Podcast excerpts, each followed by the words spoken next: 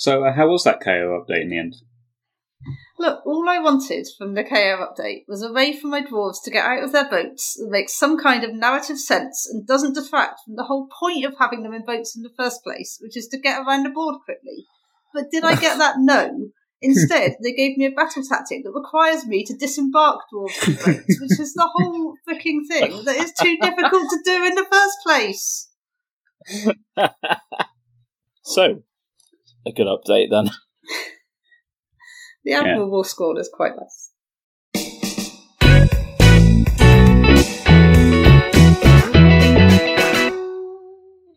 Hello, and welcome to 3 and 2, the Match Play Warhammer Age of Sigmar podcast, uh, where we lie on the floor and gaze up at the heady heights of uh, mediocrity.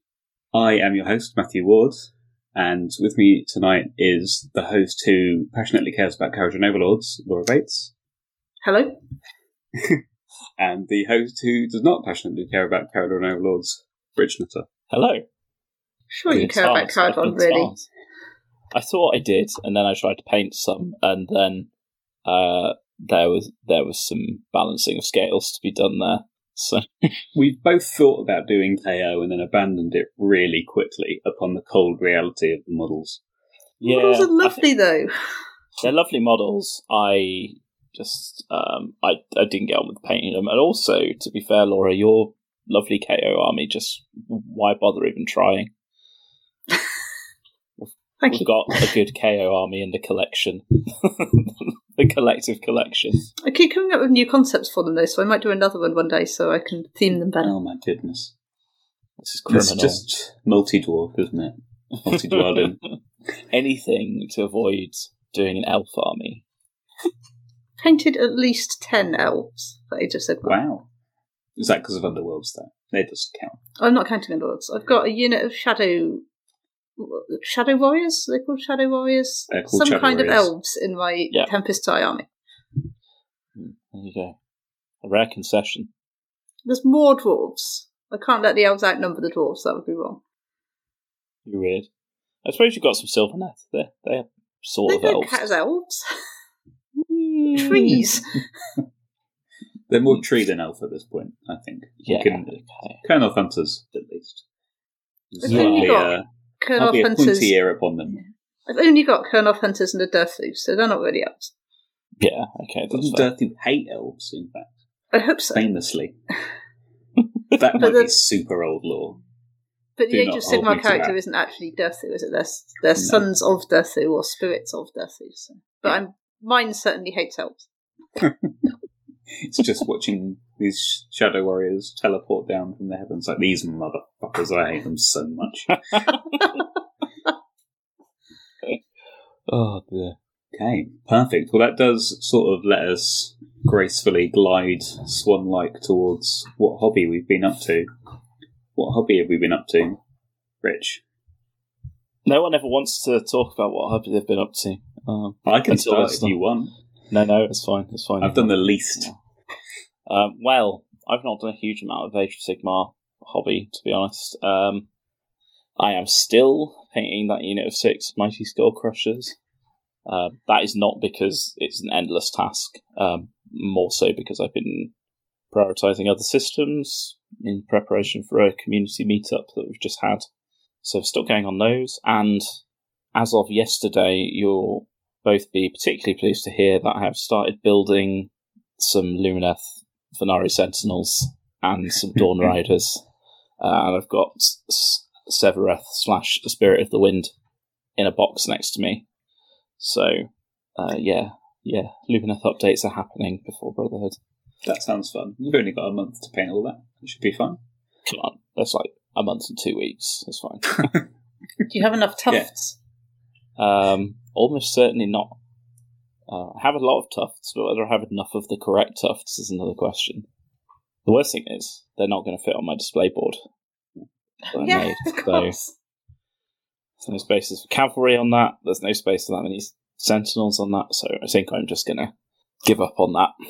Oh, So you'll I'll, win uh, best painted without that. Yeah, I'll not be winning the hobby prize at Adepticon. Yeah, but oh well, oh well. Um, that's about it though. Yeah. Um, trying to decide if I can save some time on those. I've decided to do some hateful sub assemblies on the Sentinels.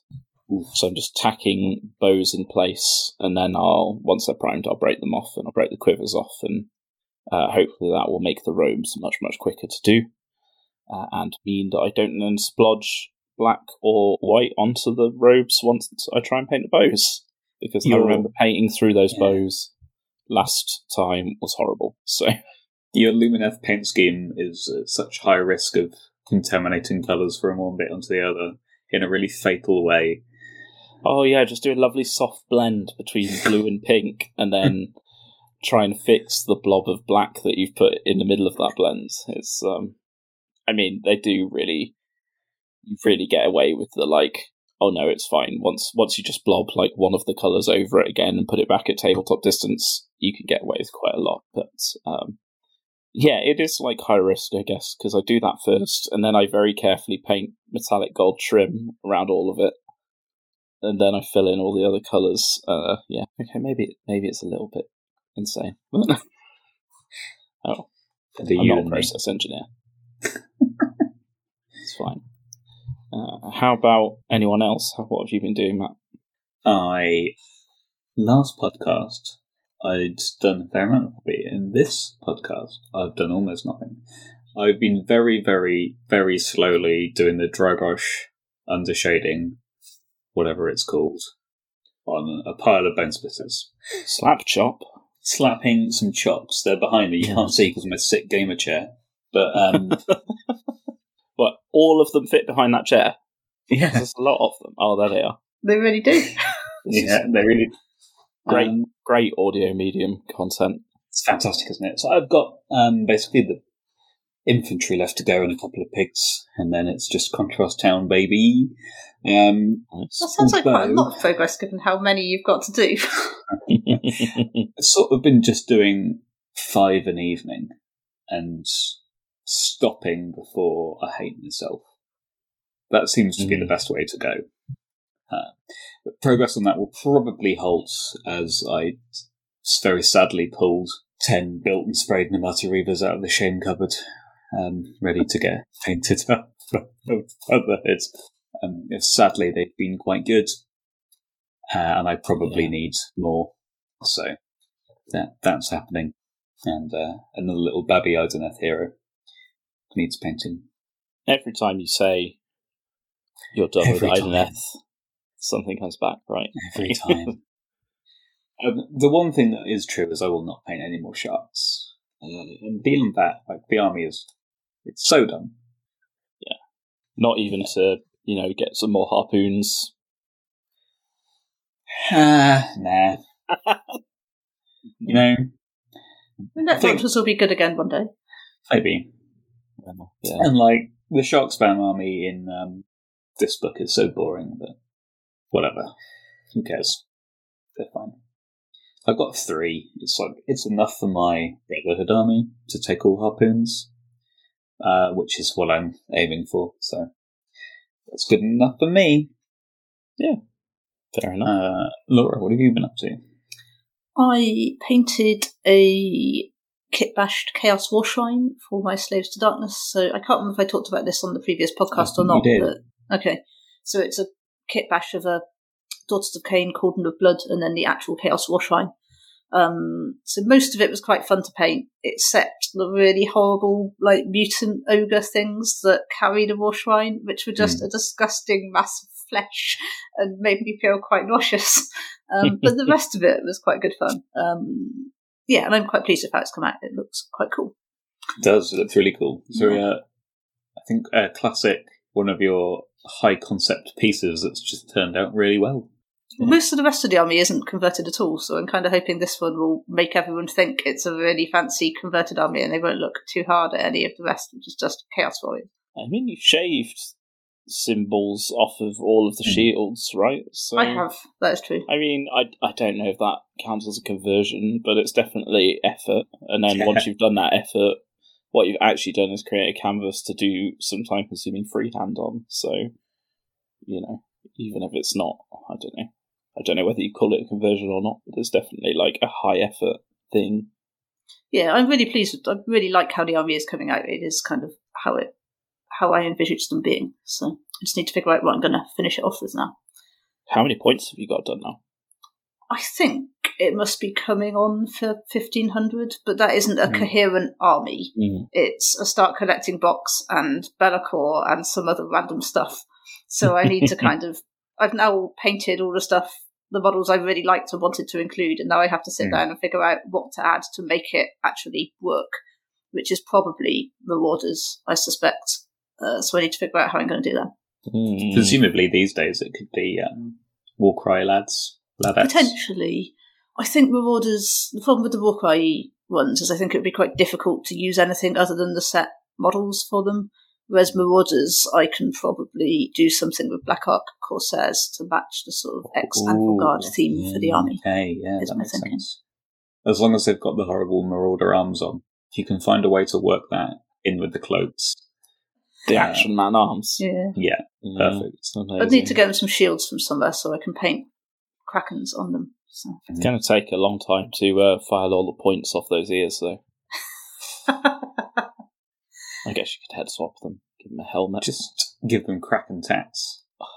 you could do the thing that pops up every now and then, um, where someone puts 40k Skitarii Vanguard heads onto like human-sized models in AOS.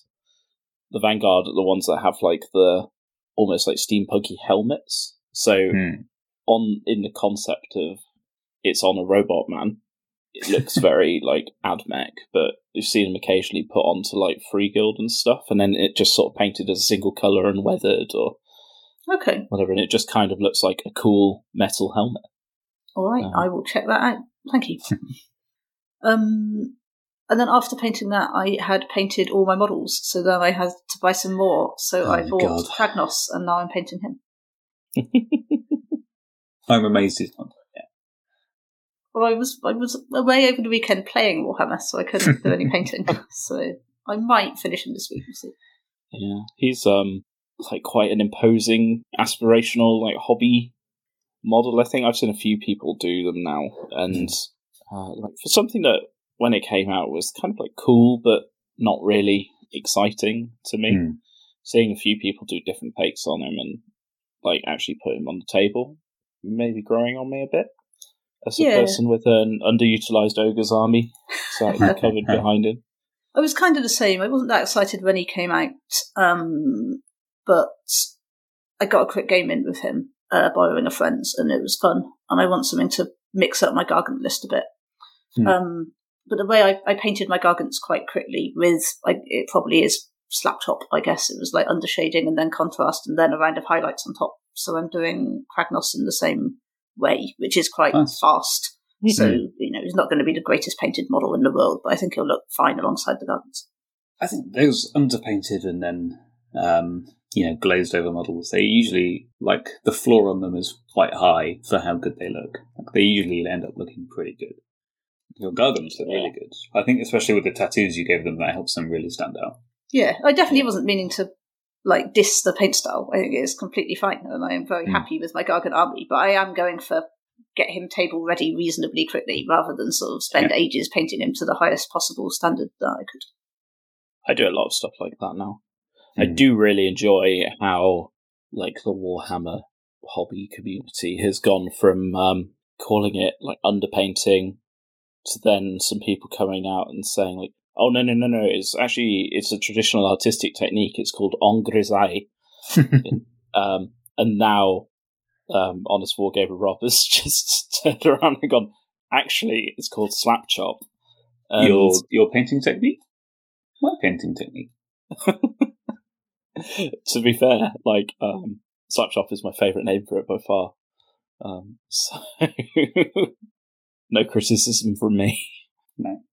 Yeah, I'm definitely uh, at a point where I've tried painting one army nicely, and now it's just whatever it takes to get it on the table. You know, for Yeah. anything else, whatever I it feel like you've more than tried because your Idoneth are amazing. Ah, yeah, well, Yeah, never again. I do wince every time you say they took you three years, but I mean there were there was at least a year of sort of not really being Yeah. able to do any gaming in there. Yeah. So There was also a year of not really doing any painting. Um, so, yeah. Mm, yeah, but it's just how time works, isn't it? Or- That is how time works.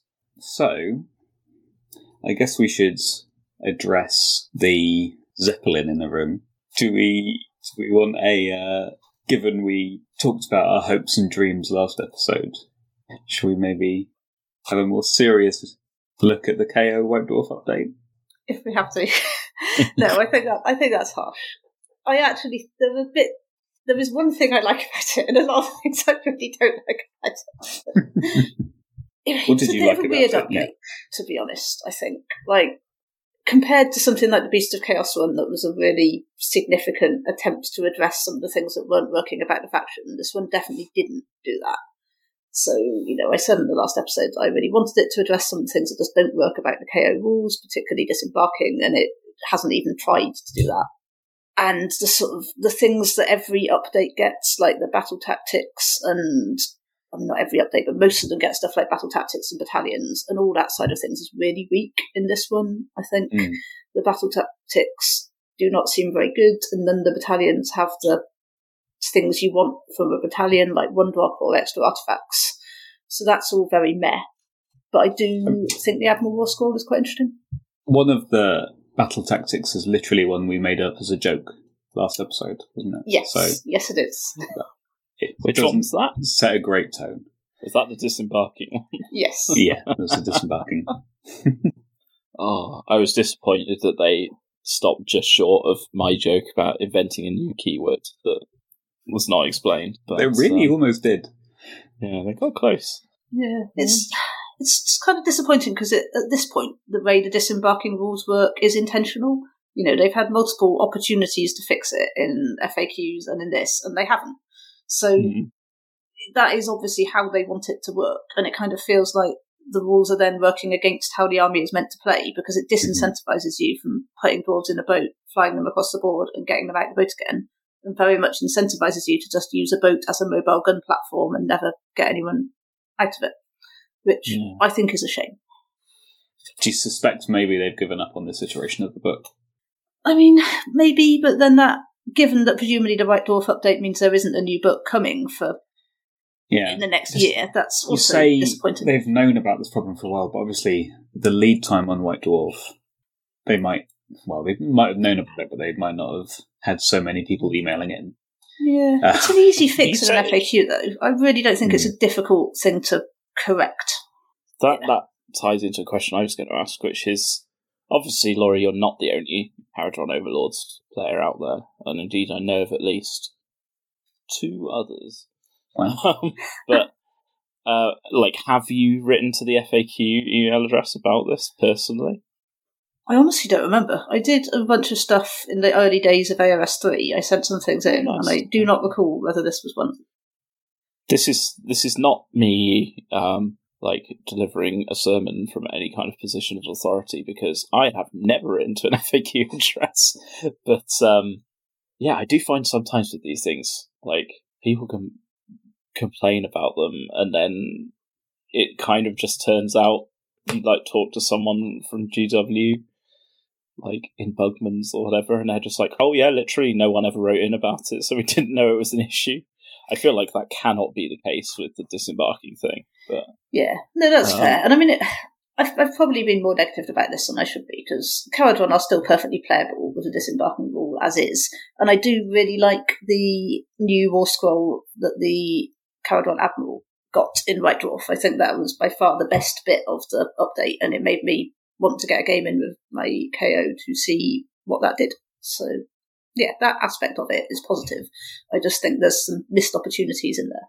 definitely feels that way. Hmm. I have written into the FAQ team, and Games Workshop, if you're listening, I'm still waiting for a response. Where are my Age of Sigmar 3 Swifthawk Agent War Scrolls? oh no. Not only have we been legended, we've been removed from existence. Never ported over, not in the app. A very sad man. Mm. About the army I will never play with again. There's only so much proxying of cities of Sigmar you can do, right? Yeah, Yeah, there's some models in there that just don't work. Yeah. Yeah. Like as the the chariot thing is like the same base size as a steam tank, but It's the same base size as a Hurricanum, hmm, There you go. which is, Sorted. which is what I, I have played it as that, and it feels wrong. just uh, you know, like the Hurricanum comes with like lots of little sort of celestial bits. You could just give one of the, the elves in the chariot like a, a very small like model Hurricanum in its hand. I was going to say just model And it so he's one delivering has it a as gun. post. Yeah, there we go. Yeah, delivering it. As, I was going to say model it as though one of them's got a gun, but that's the Luminark, isn't it? Yeah. So Yes. so it Same doesn't base size. work. Yeah. Well, one of the options for that kit is to build it was to build it with a big ballista, but I didn't. I didn't go that way. So there we go, past me. I built a big flag instead. The, t- the two options, ballista or flag. Anyway, this is the this is the deepest weed we could possibly have wandered into. It's uh, yeah. Age of Sigmar's deceased postman. So, um, shall we get into the the meat of the episodes? Uh, I think we're going to talk about the two new books, Fyreslayers and Deepkin. So we've all either played with or against them, right? So we actually I think so, yeah. speak with a level of not authority or No. even wisdom. Um, Not Perhaps complete not. ignorance. it's Yeah.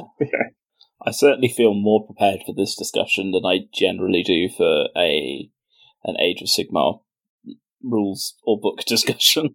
So Good. I played against them, and then I looked at some articles about them and Wow. said, "Oh, I remember that when it happened in my game." so, You have done more prep than I have. well, there you go. Should we, do you want to lead off with the, the Duardin? How are you feeling about this? We've got our local Duardin expert who has. You've had a game with them at least, right? Yeah, I've only played the one game that I played with my Fyreslayers against your Deepkin, um, Mm. and which I did not win, but I did enjoy. Yeah, I think I think I quite like the new Fyreslayers book as a whole. It feels Hmm. quite different to how Fyreslayers played before. I think in particular they feel a lot less tanky. So I Oh, am yeah. very used to Hearthguard berserkers in second edition Age of Sigmar just standing up to anything, and in this game that was very much not the case, and they died quite quickly. So that was that in a way almost helped you because uh, in my head I was thinking Hearthguard berserkers are impossible to kill, but I took the battle tactic to kill a battle line unit of which they were my selection because they were just in my way. Um, had to get through them to get the juicy, juicy heroes behind, and um, committed basically my entire army to that because I thought, "Ooh, I'm going to have to really kill these guys." Um, and it turns out you don't really have to anymore. What it did do was leave my entire army intensely overexposed in front of your Magmadroths. Um, The problem was that what then happened was that I attacked you with a Magmadroth and it riffed completely and reminded me of the standard level of disappointment that happens when a Magmadroth does anything. And though actually Yeah. I think that was atypical because later in the game the Magmadroths did a lot of work and I am Yes. quite excited to play with them more in AOS 3. But it did seem entirely predictable that the first time I tried to get one to do something it just missed with everything. it's I don't know if new model syndrome counts over TTS, but it was definitely new rule syndrome. Yeah. But I think, I mean, you know, much as I liked my Hearthguard berserkers being all but invincible, that probably didn't make the army very fun for anyone else. And I think overall, Fyreslayers are probably a more fun army now because they're less one sided. I think there's probably more varied lists you could play with them. And there's more, there's a lot of sort of interesting decisions about when to use once per battle abilities, which I definitely don't think I got right in the game I played with them. I think I definitely I don't think I used the right runes on the early turns in particular. Mm. So that feels like a kind of interesting thing that I will get better at as I get more games in, and that will vary depending on who I'm playing against. Whereas my previous experience with Fyreslayers was kind of you always just castle up and run the Hearthguard berserkers into the middle in pretty much every scenario. So Yeah, they- they seem now like a faction that it's more fun to own a collection of mm-hmm. rather Yeah. than you know The- like if you're wanting to play in let's like tournaments in general before, you probably would have had a heck of a lot of Hearthguards, and they also, I think, feel more fun to play against. Yes, yeah, so far, but my perception, just for the other options in book as well, is that you might encounter a lot more of them and more variety within sort of the list that you're likely to face. Mm. Yeah, and it's not within... just trying to grind through one unit at a time. Yeah, I think within reason, certainly Volkite Berserkers are way more useful now, which as someone who has 50 of them makes me happy. But Auric Hearthguard, I think, is the opposite. I think they were, they peaked in early AOS3 and now I don't think you really run them anymore. So fortunately I don't have any, but if I had had 30 Auric Hearthguard, I would be a bit sad about it. The vibe I got from the book was it was a lot more hero focused than the old one. It wants you yeah. to hero hammer it up more just I mean, like you said, with the changes to the units, you've got uh, Hearthguard being way less pivotal. Still very strong. Like it's still a really good unit, I think, but less, like Rich said, the big anvil that you plonk in the middle of the board and let them do all the work. And Volkites are good, but they have their own set of problems, don't they? Yeah. Um, Mainly that they're on 32 the inch bases with one inch, 32 millimeter bases with one inch range is fundamentally yeah. their story it's kind of a bit harsh them coming out at the same time as the new Namarti Thrall War Scroll. Um, yeah. Yeah. It's a bit of a kick in the nuts. Whereas the heroes feel like they've been really, um, really revamped. I really do like the new. There's so many berserkers in the army.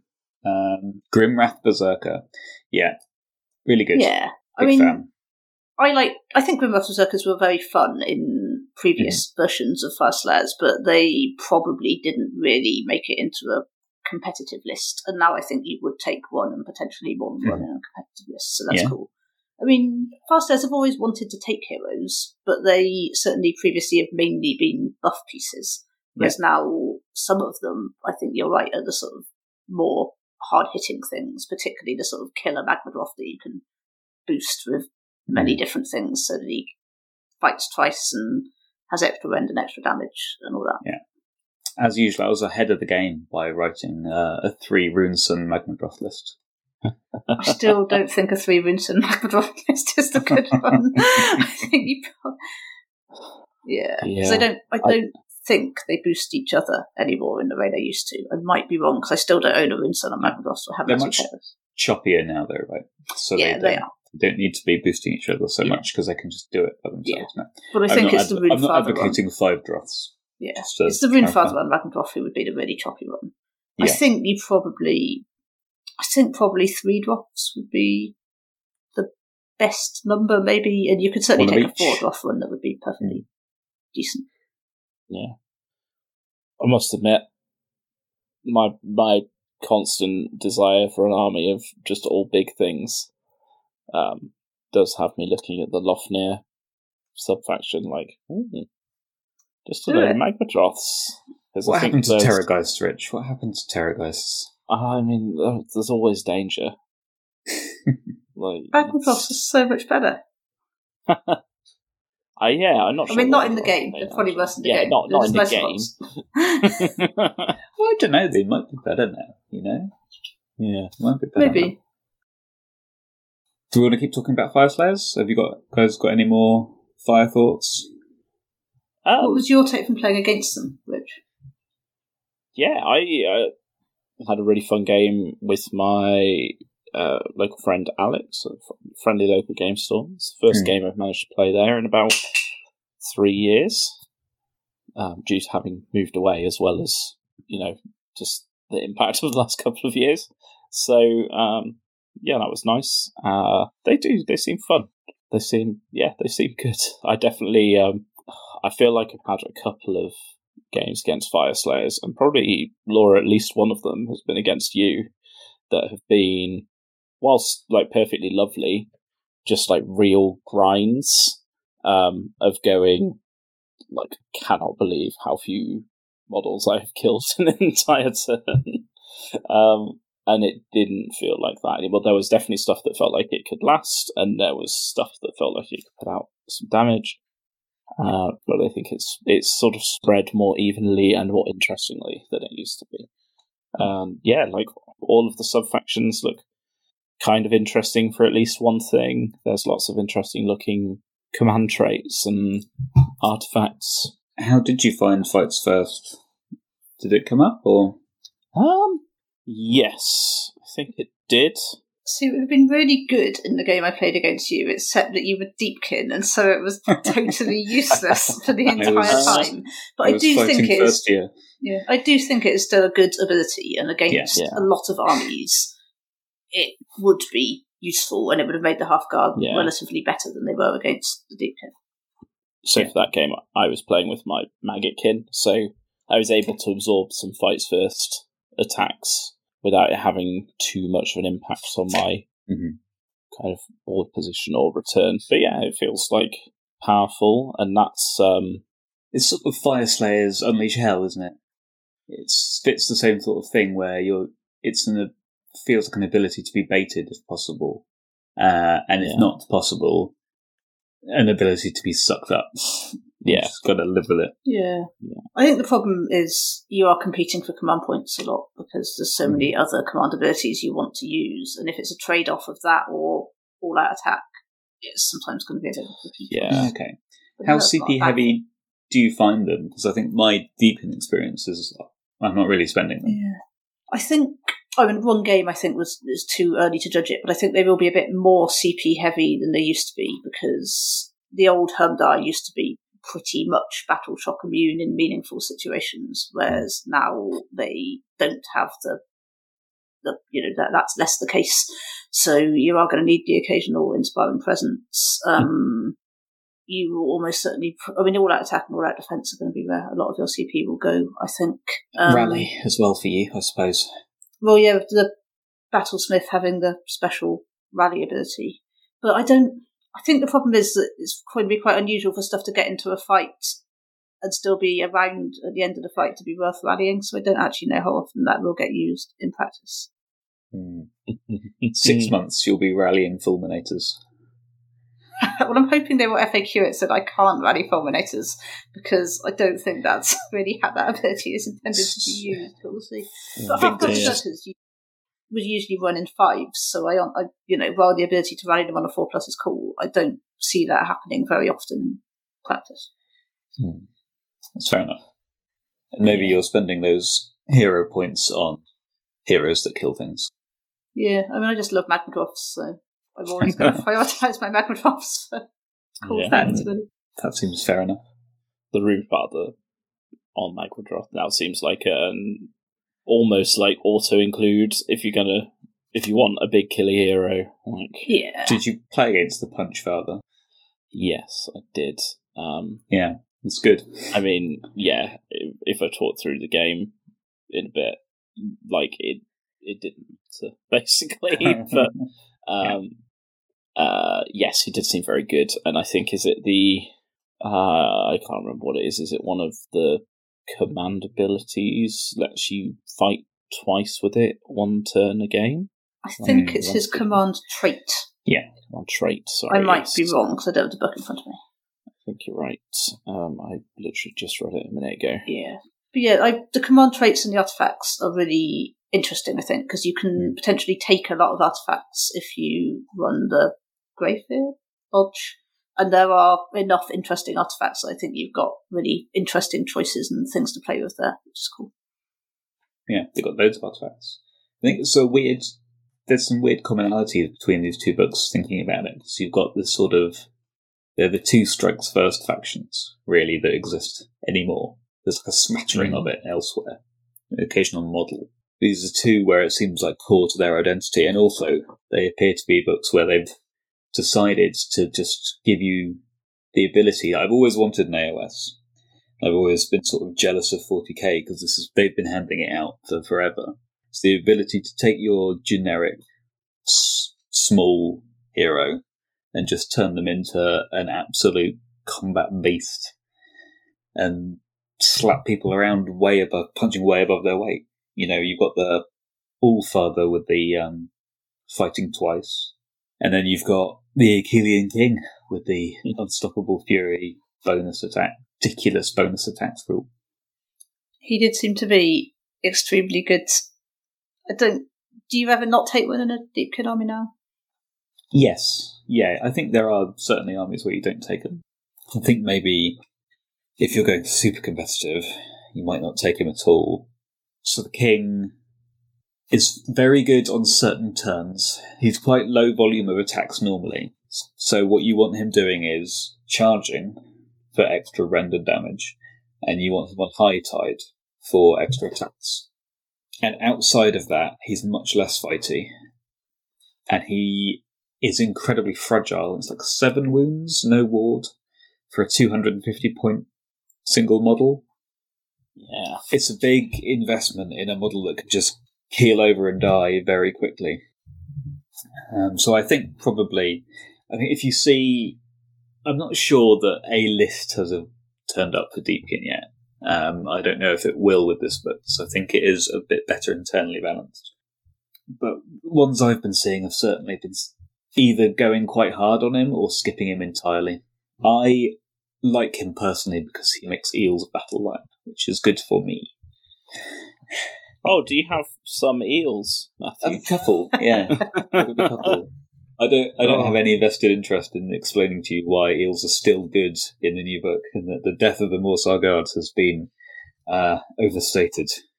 They did seem. I mean, the thing that is a lot less good, right, is that they no longer get the deep. Well, they can deep strike, but they don't get the plus three to charge. But they still did plenty of work killing dwarves once Yes. they got into a fight. Yeah, so there's a few there's a few things they've lost basically, I think. So they've lost um, easy access for plus one to wound on all their profiles. So that still exists in the book, but um, you're either using an aspect of the storm who only gives it to the rider, or you're using Lotann, who's a bit harder to keep up with Morrsarr Guard being a, an elf on foot. Um, so that's trickier, and also previously, you know, as well as the plus three to charge, um, you were looking at loads of rerolls of ones to hit just from all over the place in that old book. Um, so they lost a lot of consistency. Although the Akhelian King does now hand out plus one to hit in a 12 inch aura, which is very nice. But I think what they gained is a couple of things really. Is one, they stayed the same points, uh, and everything else in the book has gone up like 20%. So, relatively, like one of the reasons you saw them disappear before was because sharks were so cheap. Sharks were like one, a shark fights like two Morrsarr Guard, basically. I mean, they're almost identical to two Morrsarr Guards. That's including the shooting on the shark. So obviously, the shark's a bit more versatile and it works in two phases. The Morrsarr Guard have a little bit of mortal wound. Very similar otherwise in terms of how they fight.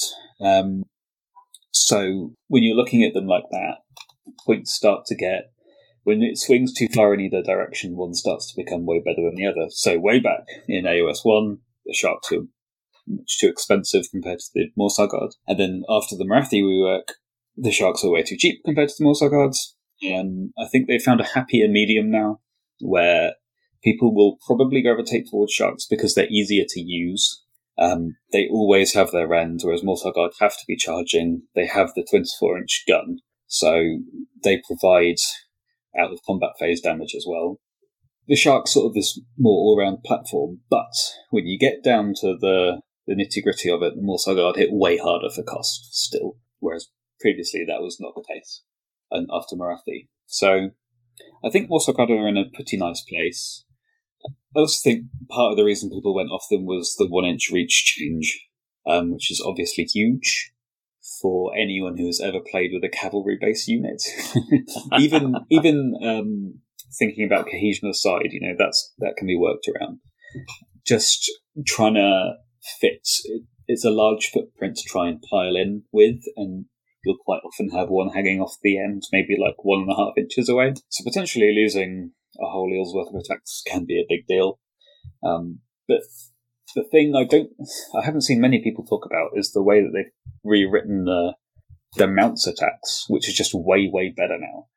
So they used to be horrible profile. They used to have two different profiles in melee, which was one attack with D3 damage, or D3 attacks with one damage, which is why would you write a profile like that? Like, but it works out the same, Mm. but you have to roll it out separately. And none of that had any rend. Um, and now they're three attacks, D3 damage with rend, which is like, it's just a huge glow up. Like, so I think people maybe don't think about how much better that mount profile is for actually killing things. Um, so I, I really rate them, and I'm happy with the list I've been playing with. I've taken, I've played it a few times now, um, and I think it's good, good, honest fun for me. I think it seems like a. I think it seems reasonably sort of good all comers kind of tournament Yeah. list. Like, um, it's probably not hyper optimized, but that's No. rarely is that a fun like the hyper optimized like winning every game in a team tournament to drag yourself to the top is is always like nine sharks or Mm. you know I mean what was the ridiculous one at LGT last year Order. there was something Oh, was it Kurnoth Hunters with bows were massively spammed at something? yes I think there was one like that that someone might actually have taken the cockatrice Oh yeah, list yeah, the cockatrice well. list. Yeah, yeah, yeah. like um so like your super tune stuff Mhm. especially in like a team event is always like that but yeah your list seems like a a nice go to tournament have a fun time nothing's gonna nothing is gonna like hold a bin bag off the end of the board and just tip your list into it Yeah, there's some there's some armies I'm scared of. I I don't think I have any game at all against Stormcast Dragons. I don't know that the army does in general. I don't Yeah. know what stands up to getting punched in the face that hard. I think so. My take on Deepkin as a book overall um, is that I suspect the internet. this might shock you. I suspect the internet might have overreacted when the book came out. oh Um, it's a strange think- thing to say I think they're good, but I don't think it's going to be like wow, Deepkin are dominating everything. When you read the the rules, like the allegiance abilities and stuff, they all got pretty big glow ups in this book, and they read like it's nuts. Like, um, you know, double high tide, being able to keep flip tides if you want it, having summonable gloom tide shipwrecks that hand out a five plus ward to Namarti. That all sounds ba- bananas. Um, but when you actually go to write a list with the army, you do not get much army for your points. They're really clustered very heavily. The double high tide was extremely good, though. I would say. Yeah. Oh no. It, so yeah, that rule is absolutely bonkers. The army has some extremely powerful rules, but is incredibly flimsy. So if stuff starts to go wrong, this is always the case with Deepkin, but it's more the case now. Is that if stuff starts to go wrong, it will fall apart quite quickly. Yeah, if you lose a unit of eels or two sharks or something before Mhm. they've got to do anything, Yeah. you're then very short of things that pose threat. Yeah.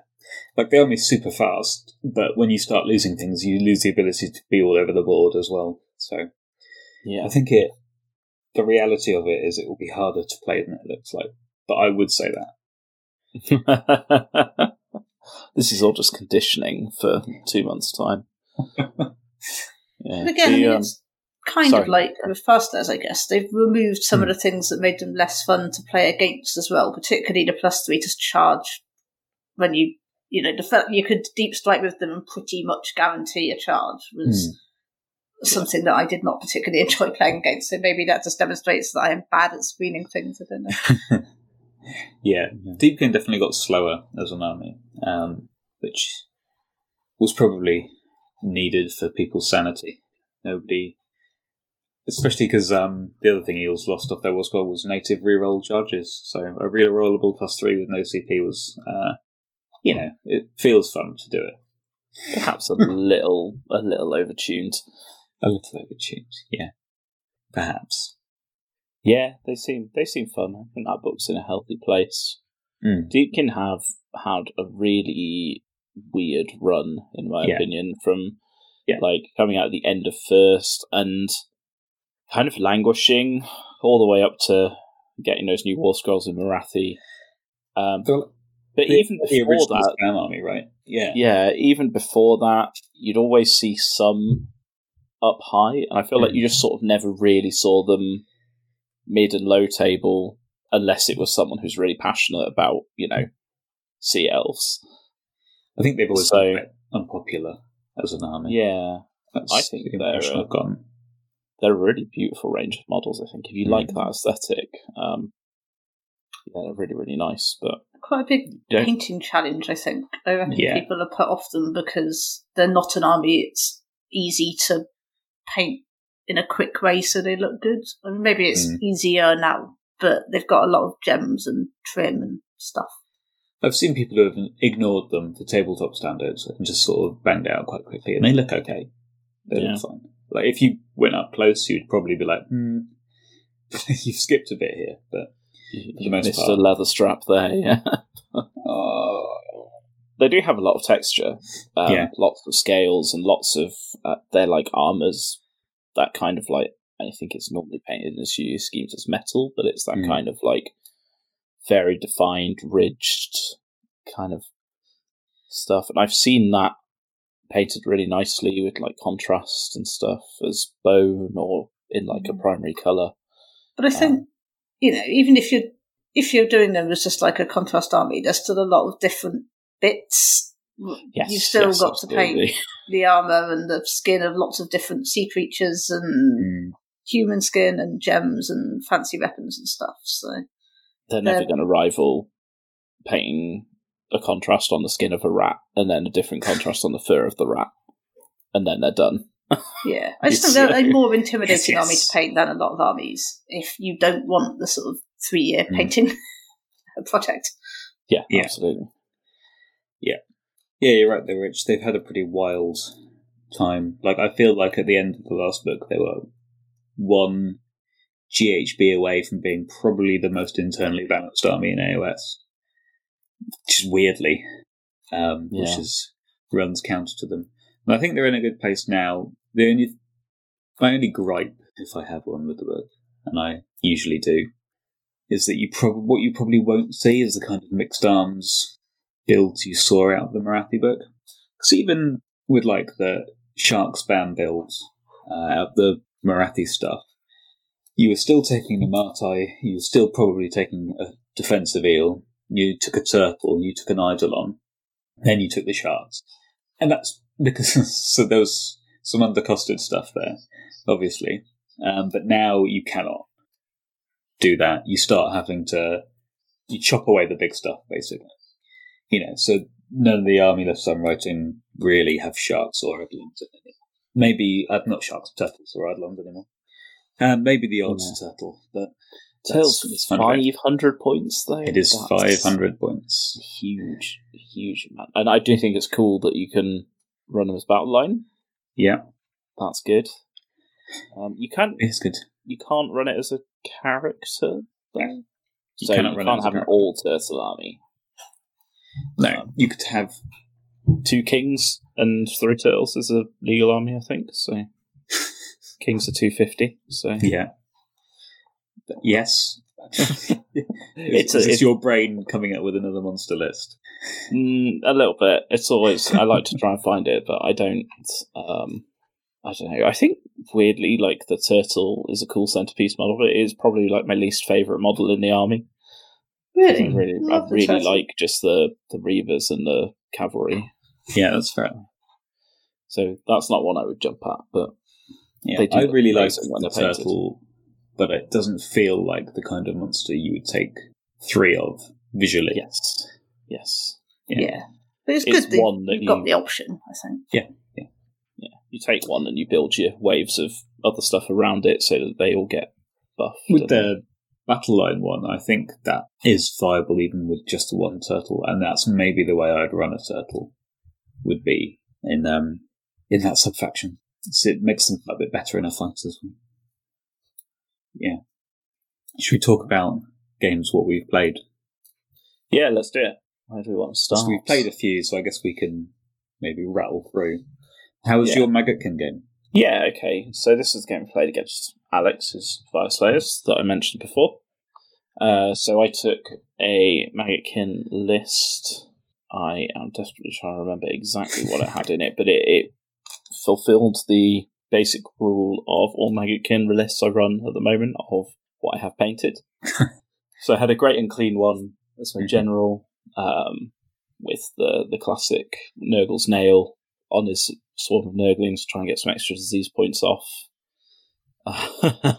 um, had um, what else did I have? Lord of Blights, two units of Blight Kings, Pusgoyle Blight Lords, Plague Drones, Plague Bearers, Sloppity Piper, and a Beast of Nurgle. I think that was it.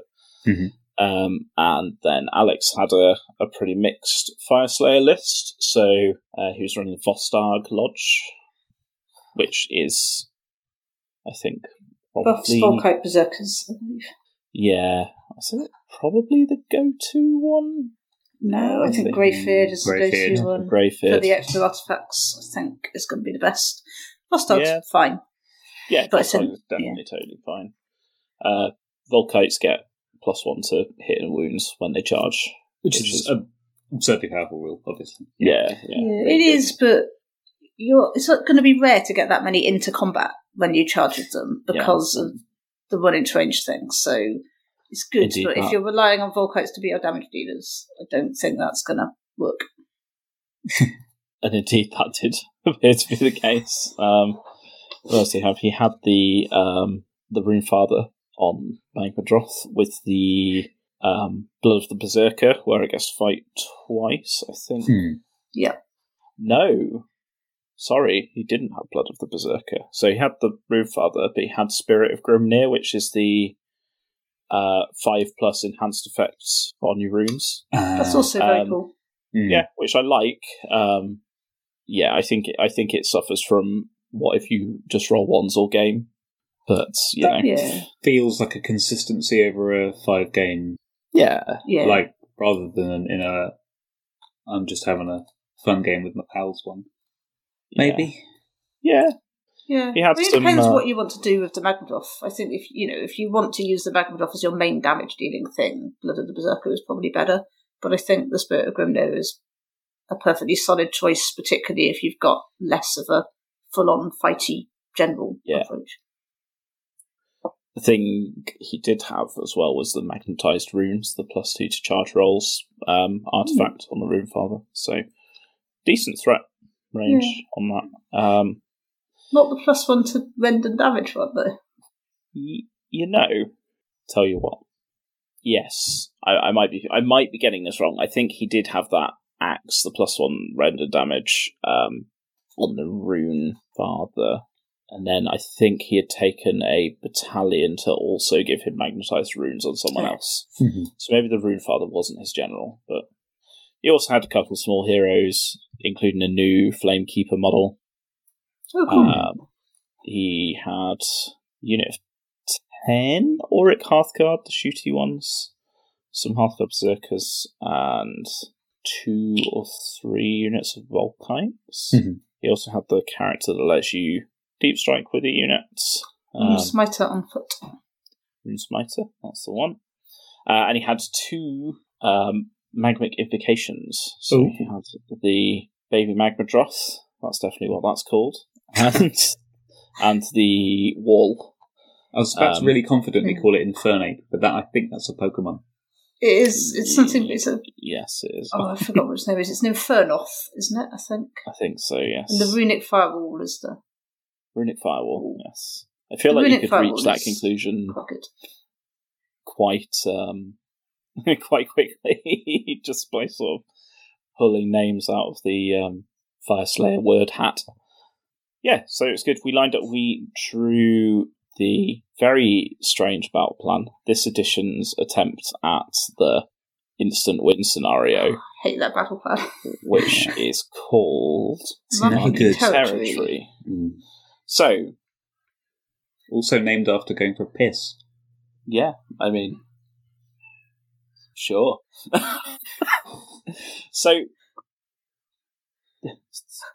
compared to Second Ed, you've really thrown me with that. compared to Second Ed, I do think this battle plan is a bit more interesting because of the um, is it tectonic interference removing objective if you're going second No, at the start of the third battle round Something. seismic Seismic something. Yeah, you know, Tectonic Right. interference is a different battle plan. yes, you're right. That is an entire battle plan. Yeah. So- Seismic Seismic shift. shift. Seismic Yeah. shift. Thank you. Yes. See, does, so does that make it more interesting, or does that just make it bad? I- it's well, going to be where I would as go. it tur- as it turns out, yeah, maybe not. Um, so we kind of set up um, in our territory, pretty pretty square on. On one flank, I had um, the Pusgoyle Blight Lords on the flies, and one unit of Blight Kings, and Chimps waving a, a Savage Orc at me. You've me off. Um, on one flank, we had the Pusgoyle Blight Lords and a unit of uh, Blight Kings and the Mhm. Lord of Blights. And on the sort of middle, across to one of the other flanks, had the Great Unclean Ones, and Plague Bearers and Plague Drones, um, and other stuff kind of milling about between them. And basically, the way it went is that um, over the first couple of turns, our armies crashed together. So I let Alex go first, which I think is wise because he's very slow. Yeah. Um, so, but you know, also so is Maggot Kitten. So he moved up the board a little bit. I moved up the little board a little bit. I did have to put my Pusgoyles into range of the charging from the Brood Father. Hmm. Um, so we're effectively still each holding um, one objective, and uh, on the other flank, I moved my plague drones forward, and they were engaged by, but not quite killed by, some Vulkites. Um, I think I was left with one drone alive after after the start of turn two. Hmm. I was left with one drone alive there. So what that meant good. on It's quite good going on the Vulkites, really. Like those drones Yeah. are pretty tough. I mean, it was the the plague bearer drones, so there are fewer wounds than the big ones, but yeah, they're still pretty tough. Um, and they were they were killing stuff back. What that meant I could do though, just like because I was just in range, and they're one of the faster units I have, was um, he had left his back objective on that side exposed, so I was able to in my turn two in the second half of battle round two, was able to just retreat onto that objective. Um, Oh no. he had opted not to bring his rune smiter hmm in with the Vulkites yet, and um, on the other flank, his objective was still being held by his rune father. And we we effectively realised then that if I won the turn roll off, but then decided to go second, I could just delete the objective that he still held in his backfield and win the game, Yeah. and that is what happened. Um, so it was just a, a manoeuvring thing in the end. I think the armies felt quite evenly matched from a smash up point of view. Mm. Uh, and indeed, actually, we did carry on. Um, Yeah. So we ended the game there, but I uh, we like carried on for another turn and a half, two turns, and just sort of you know we Fought it out. walked down to the shop with our armies, and wanted to roll some dice. So Fair enough. um, yeah, it was a really fun game though. Um, Hmm. We're talking about organising a little local casual tournament out of the ashes of a slow grow league that we were doing about a year ago. Um, so it should be fun.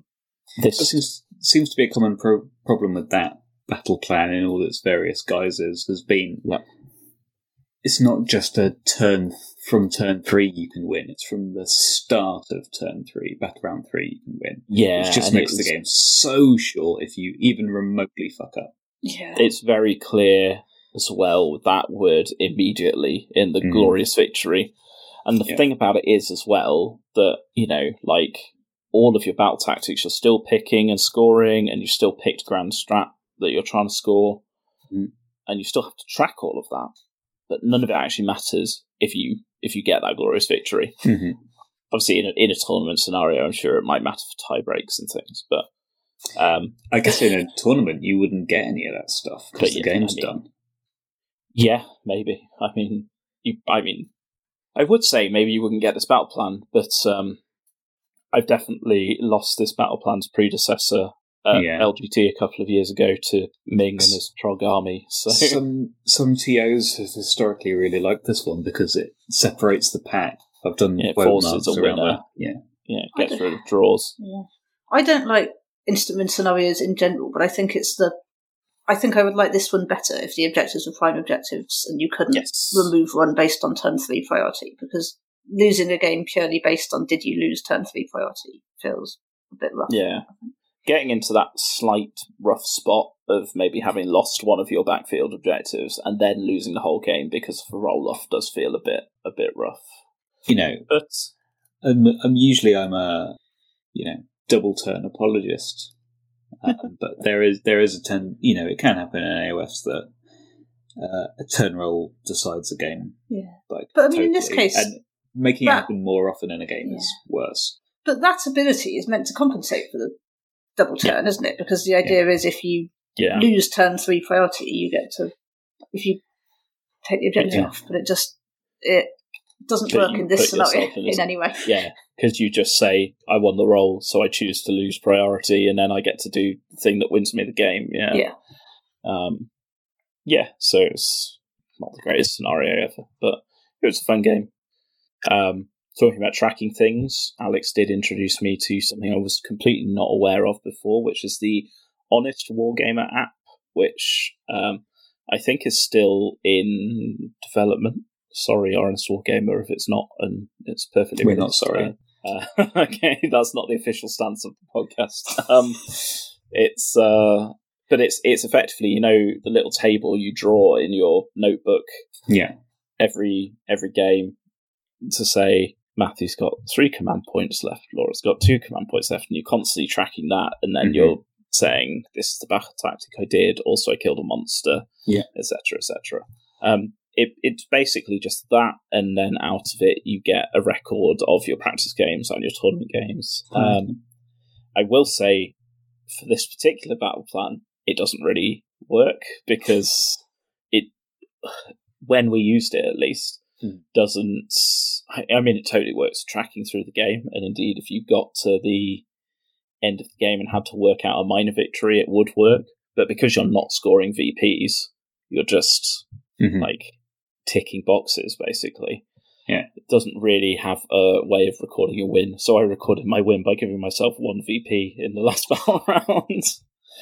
but um, yeah, it seems like a good tool, and I am chronically forgetting to bring notebooks to games, and also chronically forgetting to write down what happened in games so that I can talk about them on podcasts. So um, I did find it really useful from that point of view, and then immediately forgot to use it for the next game I played. So, yeah, um, yeah, it's a long game though. Good. How about your Fire Slayer Idoneth off? How did that go? It largely came down to a big fight in the middle. I think Hmm. it would be fair to say that. We hinted at that before, didn't we? Yeah. Um, so what were you taking first there was? Because I think your army was quite different to the one Rich fought against. Yeah, so I had 10 Hearthguard berserkers, and I Mhm. had two units of Vulkite berserkers. I think there was a 20 and a 10. I had two Magmadroths, so I had the Auric Runefather, who was set up with sort of all the things that make him as fighty as possible. And then I had a Runesmiter on Magmadroth. And then I had some foot heroes. So I had a Grimwrath Berserker, I had a Battlesmith, and I had the Runesmiter on foot, who's the one who can deep strike. I think that was most of it. There might have been some tweaking around the edges, but largely it was that. And I set up um, the Hearthguard roughly in the middle with the Magmadroths kind of running behind them, and I Mhm. put the 20 Vulkite Berserkers deep struck, and then the 10 Vulkite Berserkers just stood in an objective somewhere and didn't do very much, if I remember correctly. I think at the end of the game they got minced up by a, a Keelian king. But, yeah, I think I did. Um, yeah, so I was running the aforementioned Smash King um, with the oh, what's it called? Um, terrible fury, horrible smashiness command trait. Basically, it's command trait that um, means in high tide he gets uh, it's really horror. You don't see buffs like this very often, or not of this quality. Um, so he gets plus two attacks to his melee weapons, not his mount, but he does have two melee weapons. Uh, one of which is when he charges Rend 3 damage 3. Uh, uh, and because the way his rules work, we'll be hitting and wounding on twos as well. Uh, he gets plus two attacks to all of his melee weapons um, for each enemy unit within three inches on high tide. So it's fairly trivial to get plus four attacks out of that. which is a lot. yeah. Um, especially because he starts with three. Um, it's comically effective versus KO because when you fight a boat, you count as being within three inches of everything inside the boat as well. Um, so oh no. then you then you get like plus six attacks and just go hog wild. Boat um, full of a unit and three supporting characters Yeah, on the yeah, boat yeah, itself. just- yeah. yeah. And there's no upper cap on that. Just how many Just units. keep going. I don't think they expected that particular interaction, but Hmm, in most, not. I mean, you're guaranteed plus two attacks, which by itself is really, you know, that's an extra six potential damage out of the bladed polearm. So that's really powerful. I think I took an artifact on him that makes him even fightier, um, but in retrospect, it's a bit um, overkill. Doesn't need it, um, and it's got a downside as well. So I, subsequent games, I've dropped that. Um, with him, I took a Tidecaster, which is the wizard. Um, her main gimmick is she lets you take two Isharann rituals, which are the new ways you can tweak the tides. So you could add extra rules on top of a particular tide, and she lets you take two of them, which is okay. Uh, what I found is the rituals aren't great, so I'm not utterly convinced by um, her efficacy, but it's they're fun rules, and it's quite nice to be able to pick and choose at the start of the game. So I like that mechanic. You want Um, another hero, right? Just to Yeah, you do. You know, I do think there's probably things. a better choice. Um, she's quite expensive Yeah, for for a one cast wizard. Um, the Deepkin law's only okay, and um, yeah, so she's like 150 points, I think. So okay. it gets a bit. It gets a bit spendy. Um, so number I took a unit of ten Namarti Thralls and a unit of ten Namarti Reavers, and then they were both excellent, really good. Um, took two units of six Morrsarr Guards, a unit of two Sharks, and a unit of one Shark. And that's the army, basically. Um, so it's quite compact, but it has the ability to hit very, very, very hard when it needs to, which is the idea. I deploy it basically the same every game. So you put down two bits of ship, and you put a unit of Namarti within six inches of each, and then the rest of the army goes behind that because of the way Deepkin can't be shot from. You can't like sh- you have to shoot the closest target with them. Uh, and the new way the ships work is Namarti get five plus ward off of the ships. I just find it makes them actually quite survivable for soaking up an alpha strike and then still having models left. Which has traditionally been my problem with the army is I've put this deep uh, this Namarti screen up and then it all dies. Uh, and yeah, so yeah, like Scott said, she sort of dangled this unit of Hearthguard in front of the Deepkin, and I went for it and killed it, um, but did it by committing the king, all three sharks, and a unit of Morrsarr, and they were then sat in front of the rest of your army. um, So that's the best part of a thousand points committed yes. to killing one Yeah. unit of Hearthguard. Yeah. 350, So 450. Yeah. But it can't have been far off a thousand points of my army either, I suppose. So then it came down to Magmadroths trying to kill Mm. all of that. And they did a respectable amount of damage, but not enough, essentially, was the story of the game. Yeah, you saw you picked up the, well, you picked up all the sharks, didn't you? And you you were desperate to kill the king because yeah, you knew High Tide was coming. Yeah. partly. There was a bit when I couldn't quite get my Magmadroth into the king Mm. because you'd sensibly uh, positioned him in such a way that uh, with the size of the Magmadroth base, I couldn't get close enough Mhm. for most of the attacks to hit. So I think I ended up ignoring the king to try and kill Yeah. other stuff, and then the king just murdered my Magmadroth. And I sort of, I think I sort of screwed myself out of my own High Tide a bit with the Morrsarr guards because they went into the Grimwrath, who it turns out just fights you anyway, uh, and he did quite a lot of damage. So Yeah, I had an artifact. I can't remember exactly what I I think I had an artifact that once per game doubles his attacks or Mm, something like did. that. Yeah. So he was quite, you know, for a small and fairly cheap hero, he was pretty choppy. Yeah. So I think it was like a. It came down to that sort of fight in the middle, um, which, because the timing of when it happened, there was always this impending high tide sort of looming over the the top of that fight as to what was going to happen. And then I think that fight was happening over one of the objectives, and the other objective in like no man's land, I was holding on to with a unit of Reavers, and it was difficult for you to bring your smiter and crew in. I think in a way that impacted the battle in any way. There wasn't I any way good for them to come down. yeah. I dropped them in essentially just in this corner, Hmm. um, and they needed to make a charge. And I think I maybe even re-rolled it, and they failed it. They had I can't remember exactly the details, but I feel like it was an eight-inch charge that I failed twice, and then they were just stuck completely out of the way and not in a position to impact the game. I Yeah. don't know if it would have changed anything if they'd got in because not many of them would have actually got into the fight. They would certainly have held things up for quite a while because it was Mhm. a good amount of wounds of It's a lot of wounds.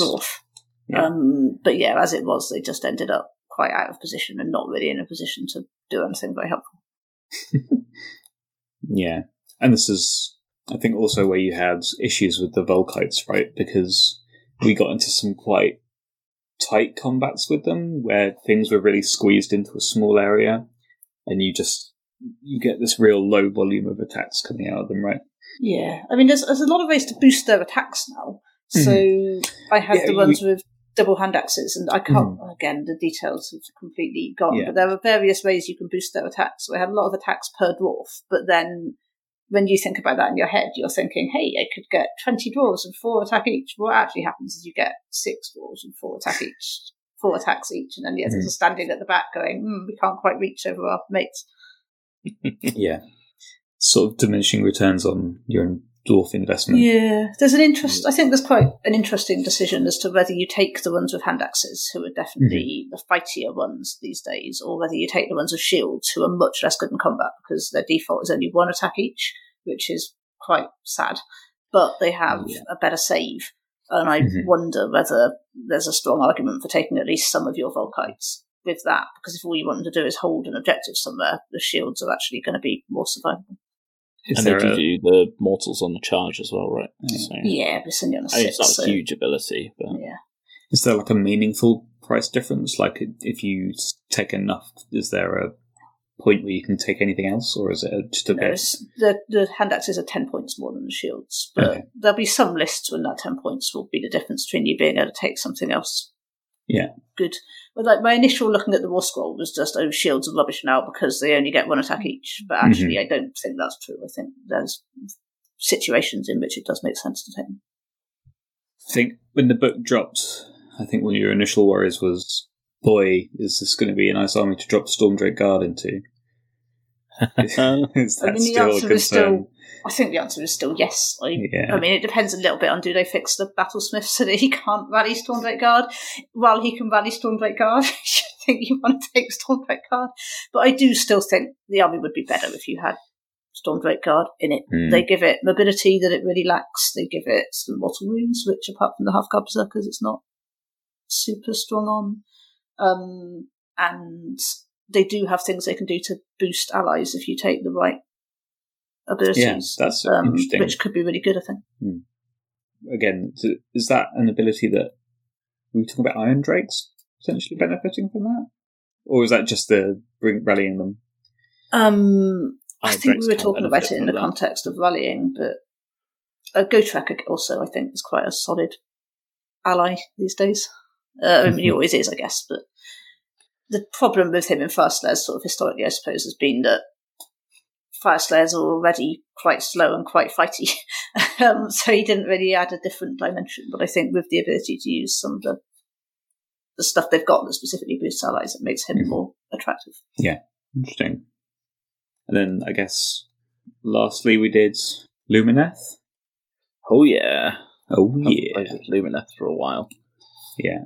Uh, So you were playing with, you're experimenting with thirty Vanari Sentinels, right?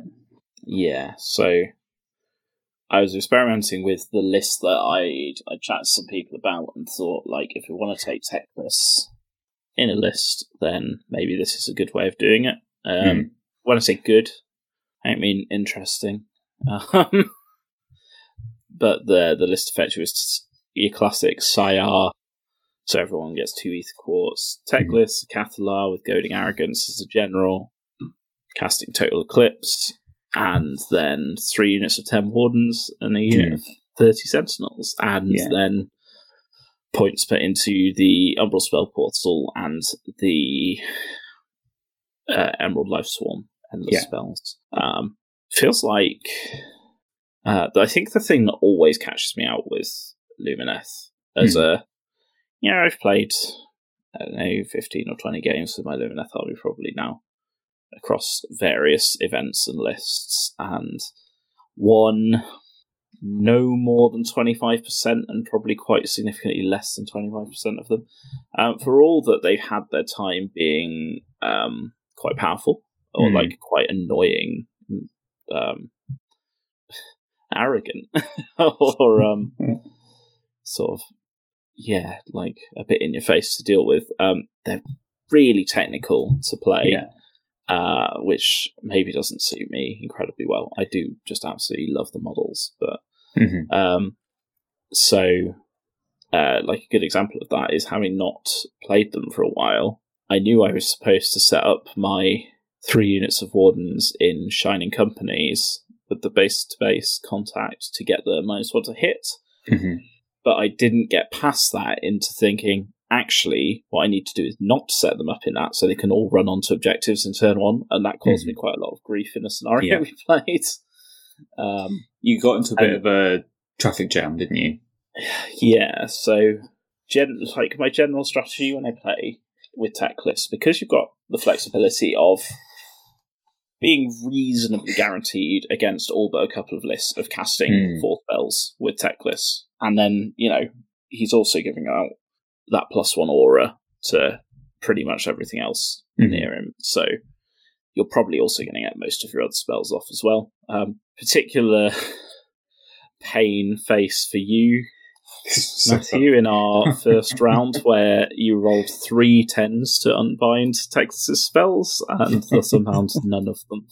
Uh, but um, yeah, so you, can reasonably rely on that, and so you do Yeah. get the nice flexibility. So generally, what I try and do is make sure I'm in a battle regiment to drop turn one, and then you know get your ward off, get total eclipse off, just to make life difficult for your opponent, and Mhm. then use that first turn for positioning and trying to pick some stuff off. Um, and this is the first time I've actually really experimented with having the portal. Um, and I really like casting the portal and then casting Teclis's big nuke spell through it Funny because that. it, it's it's feels good to do. Uh, but I think I got a bit excited by that, and you know, like sure, I did a few mortal. I killed a few Namarti and did some wounds to a couple of heroes. You put some ac- wounds on everything. Like yeah. you hit my whole army with it twice, I think. yeah, I don't. Th- I think I rolled one one across two casts of So it, did, it did a lot of damage, but- but it's a lot of spread damage, isn't it? it's a lot of spread damage and actually uh, generally in turn one I quite often cast transporting vortex and shift Mhm. something somewhere else. Um, what it ended up having to do, because of the way I deployed in this game, is shift my block of 30 sentinels forward onto an objective, and Yeah. they then killed the shark, but they also then lost over half their unit to like a small a unit of Morrsarr charging them. Um, Yeah, they got And- shot by Reavers and um, Oh, and Reavers took a few off as well, yeah. So I don't think that was tactically wise. I guess we should say we were playing, oh gosh, what is it called? Survival of the Fittest, Mm. where you've got the sort of Tetris piece shaped deployment with objectives on the points between them, and you nominate predators Yeah. in your army that get you extra VPs if they kill another predator. So I Uh, think this is quite an interesting game theoretically, just because both of our armies do things that feel like are counters to the other army, right? So I would say the big deepkin weakness is mortal wounds, which you Yeah. have in abundance, but the counter to that is what you like to be able to do is pick out a target and destroy it at range, which I completely forbid you from doing.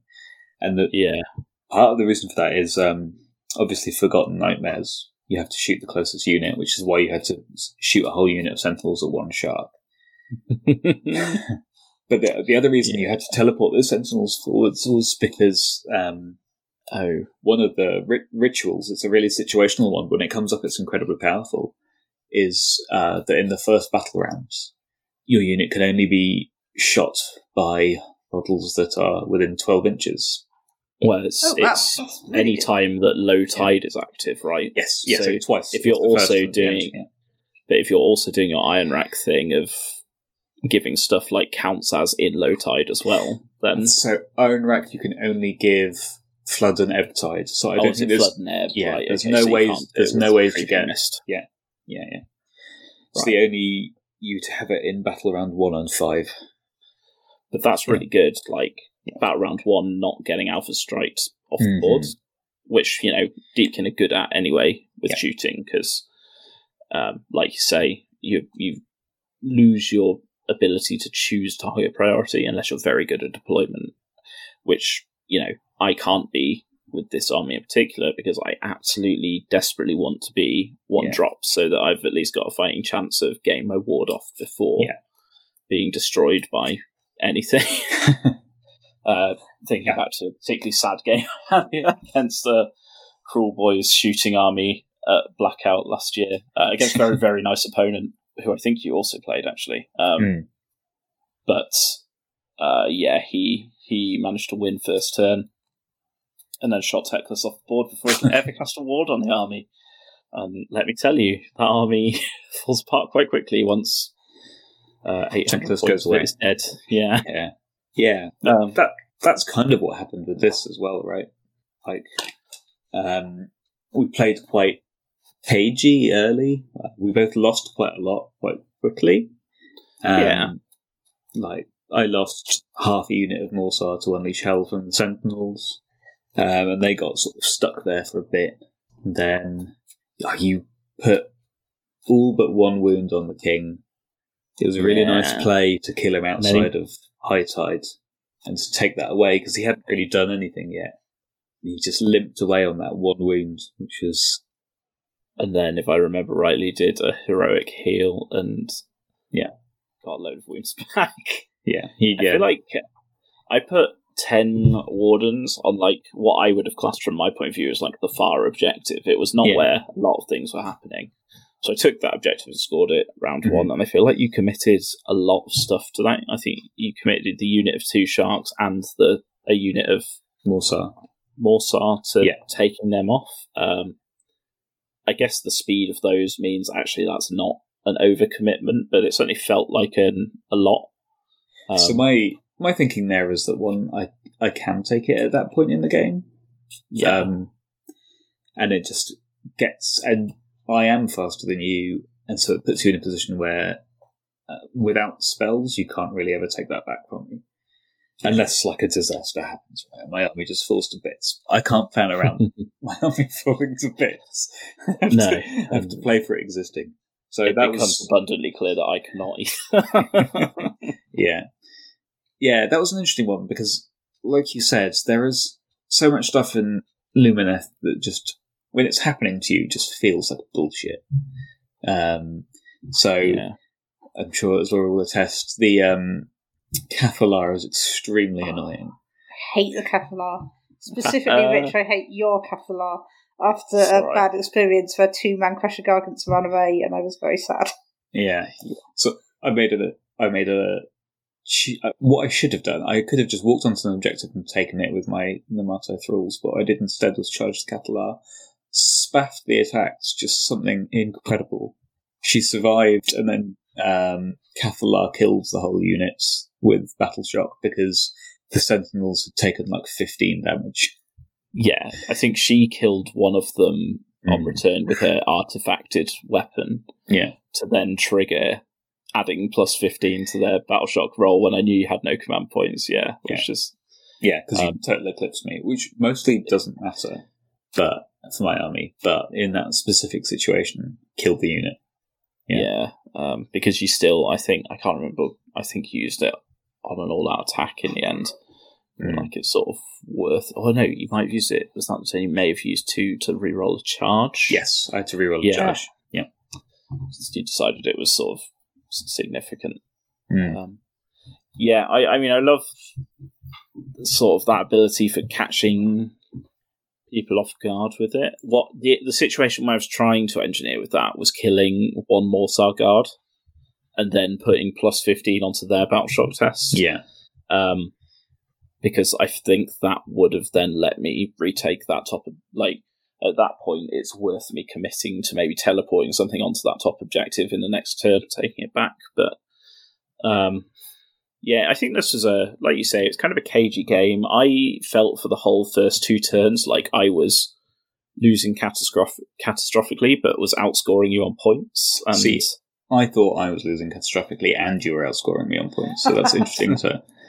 yeah, like I, I could, I think I could just tell that my stuff was dying too quickly, and maybe that's hmm. the like you've got good experience with Deepkin, but you know I've played lots of games with the Lumineth, and Mhm. I think I know how quickly it can die, Yeah. without it being a problem, right? And half that unit of Sentinels going like that's a huge amount of points. it's a lot of unit. points down the toilet. Yeah.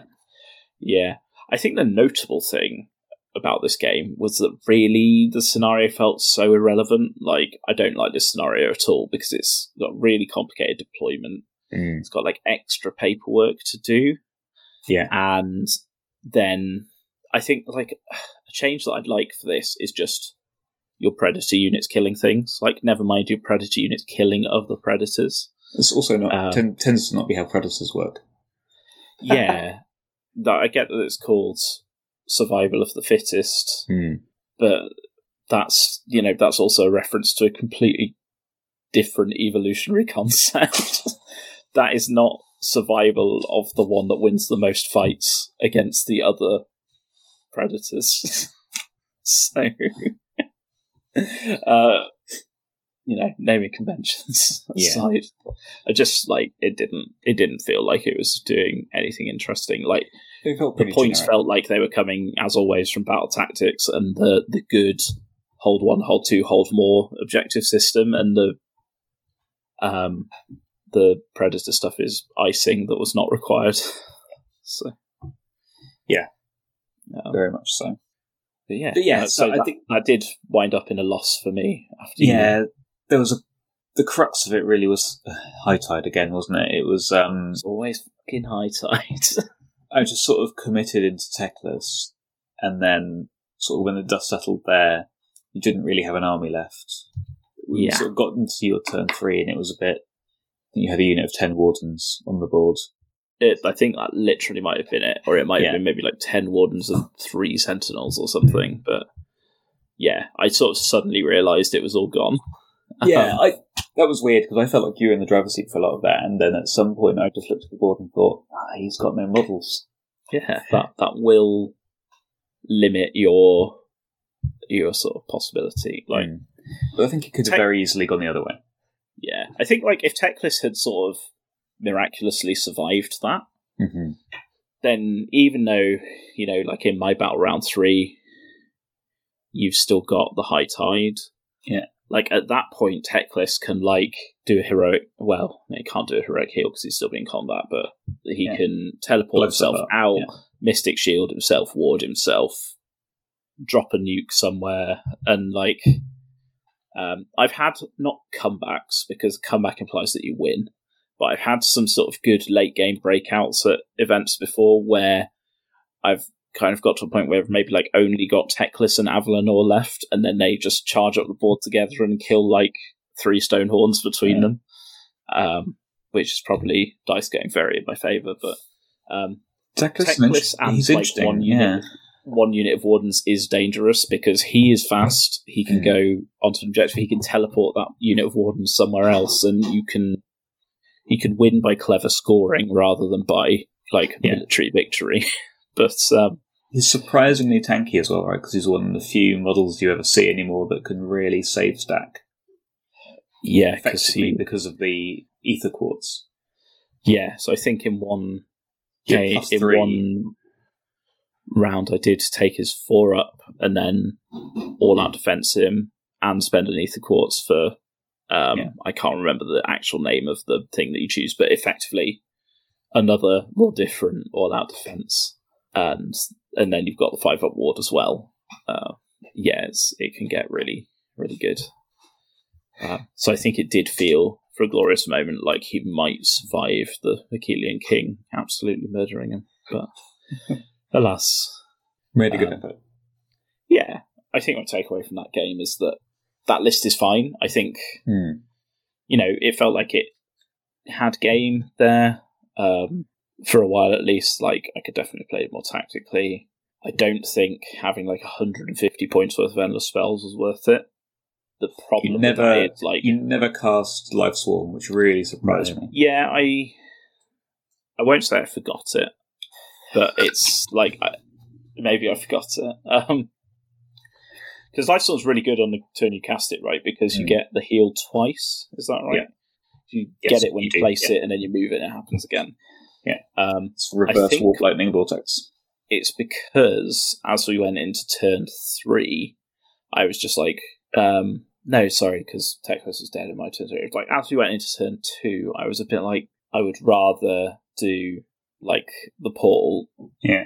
the storm searing white light, and the uh, ward. And at that point, you can't cast another endless spell, right? So, um, I do think Teclis's whole getting the ability to unbind, auto unbind in Mm. any time in his hero phase, and then the spell is really good. I hadn't quite realised how much of a jump that is from how everyone else has to interact with endless spells.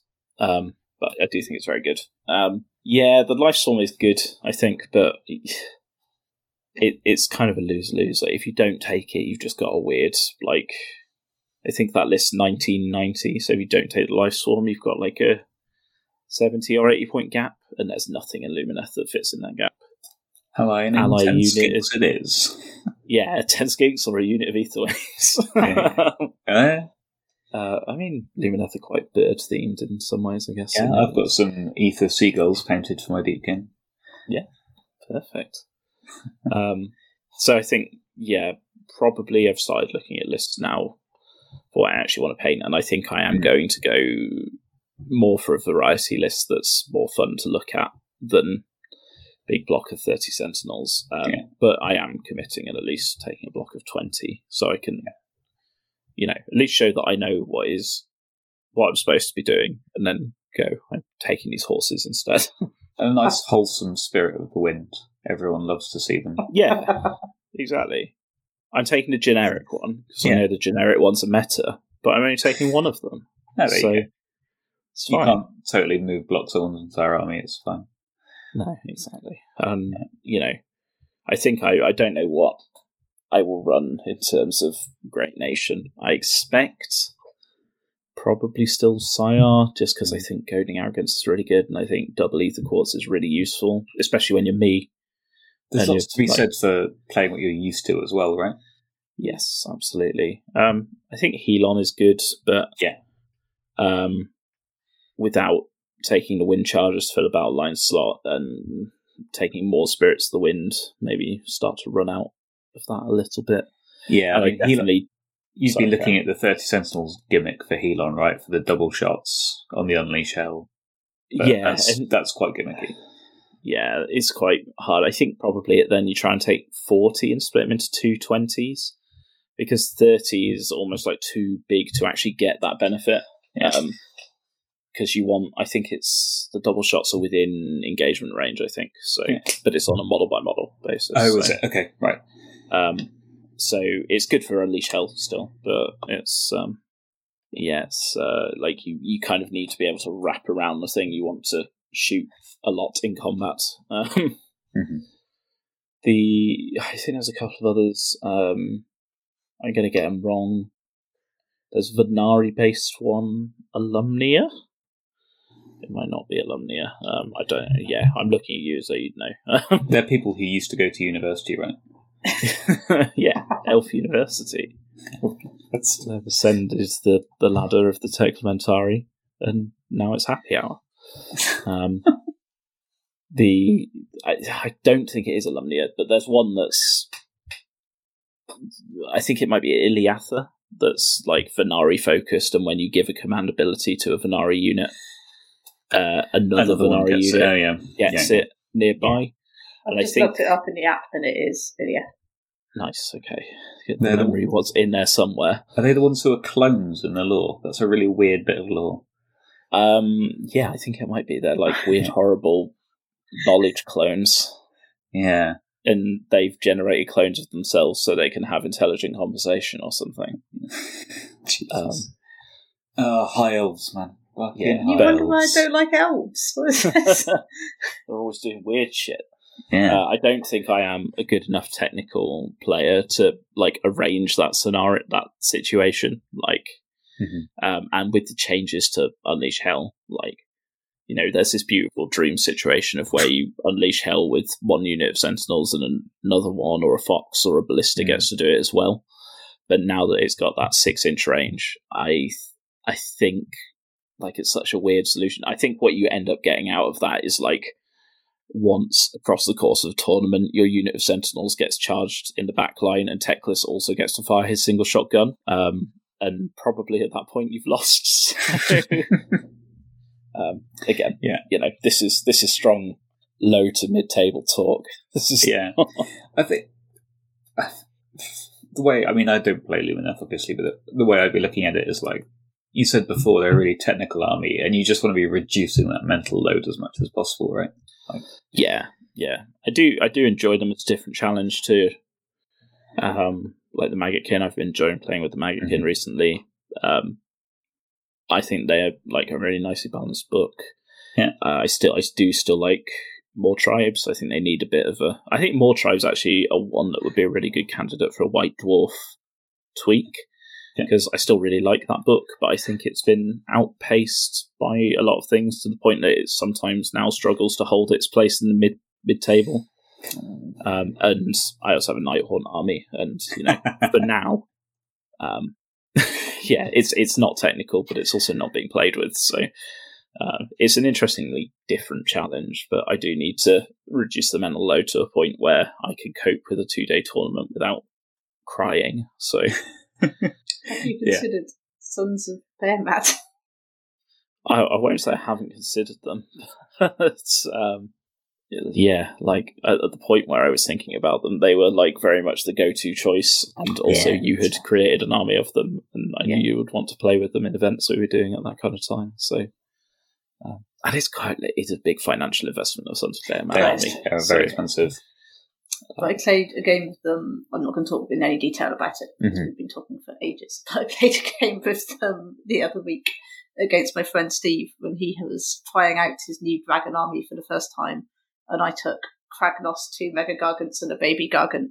And he Nice. had like complicated rules to remember, and I was just like, I point Kragnos in this direction, and he charges, and then I throw some dice, and he fails to do any impact hits, and I'm very disappointed in him.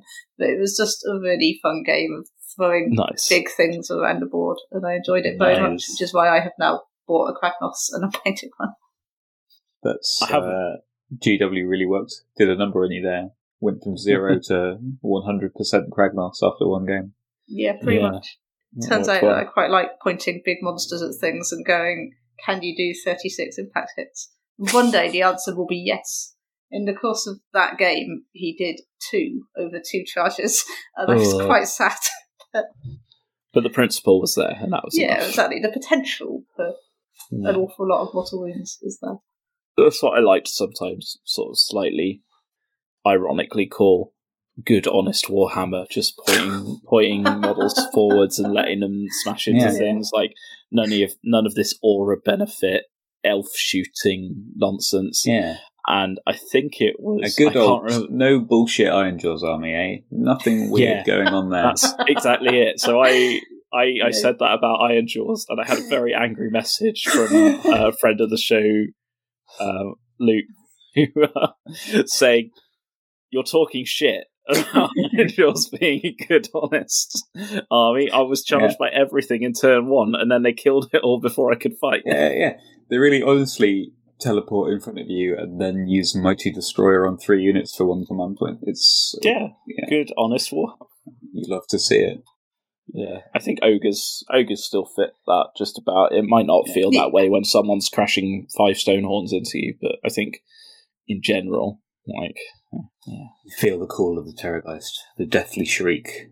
I still do. Yeah, I mean, in the never-ending rotation of projects, I think another Death project is probably coming up. So, um, but I still, I s- still sort of feeling the lure of the Bonereapers. So, Do it. oh, I just want to dry brush everything. I had highlighted all my Bonereapers because I'm an idiot, What? but you absolutely could dry brush them. Did you Why? really? Hang on, we need to drill into this. Why? Yeah, I'm in just really name? bad at dry brushing and quite good at edge highlighting, so I did it that way. I mean, that's that's fair. It would have been much more sensible to dry brush them, and they would probably have looked better. I mean, you dry brushed your gargant skin, right? I think. Did dry brush my gargant skin? I think it looked really good to see. You can't be that bad at dry brushing. Um, but fair enough. I think edge highlighting all bone, all of your Bonereapers is crazy. Um, Matthew is holding up a slap chopped ball boy to, to indicate the correct method of painting anything from this day forward.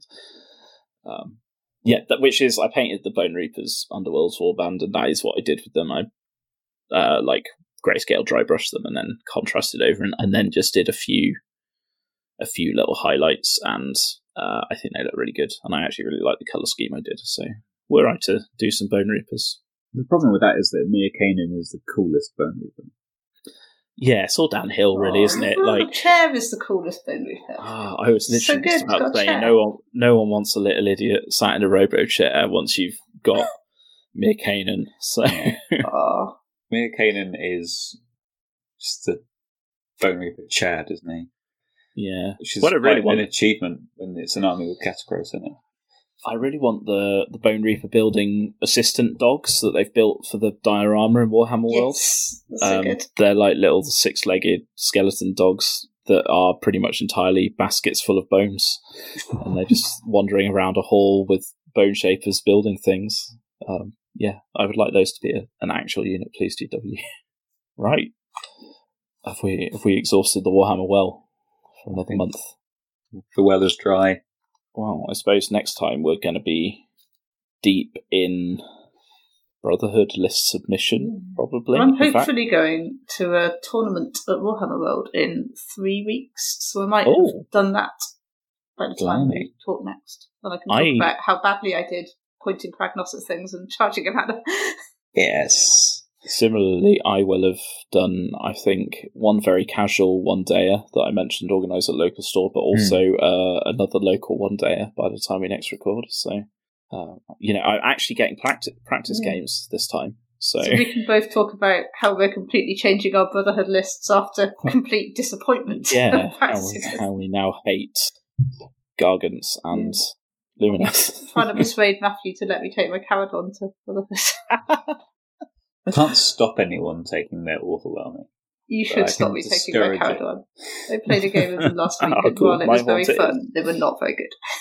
I can't say the last game I had against Kharadron was particularly encouraging for the faction. I mean, I think it's partly just they're an army you need to practice quite a lot with, and I Hmm. have not practiced quite a lot of them, so I'm definitely not getting the most out of them. I'm sure someone who was good with them would do better than me. Yeah. It's quite a change of gameplay from uh, the Gargants. I stand It on every objective and then say, Can you kill me? Yeah. Oh, you couldn't. I have won. Kharadron, you spend quite a lot of time thinking, I'm going to blast this thing off the board, and you fire your entire army at it, and you discover you have done six wounds or something. Yeah, that was kind of disappointing. Yeah. Yeah. Last game I played against them was a, a probably quite silly double ironclad list, but uh, you shot one ironclad and its contents each into uh, two separate units of Namarti and did not kill either. I was playing a Stormcast army, and I fired everything I had at Indrasta and killed her with the benefit of the Mhm. exciting new Admiral ability that gets rid of a board save. And I pretty good. briefly felt good. Well, I felt good about killing her, but also quite bad because it was my opponent's, I think, second game of Age of Sigmar ever, and the first time he'd won in Indrasta. And I Aw. he'd never played Indrasta. And I had a brief moment of feeling bad about it, and then realised the entire rest of his army was still fine and about to murder mine, which then happened. So yeah. I can't imagine KO deal particularly well with the Stormcast. No, Like, if you get once you get to the point of three death. plus saves, the mortals on death isn't too big a deal, but it's just, it's the three plus saves and very little in KO has more than minus one rend. So hmm. Yeah. A double Okay. moving dragon can actually catch you as well. Yes, although my Arkanauts killed a dragon, which made me extremely happy. That's Oh, nice. Cool. So hopefully next time we'll have two grand champions coming back to crow over their many victories, or you know, a positive win record. We can aim for it. We can aim for it.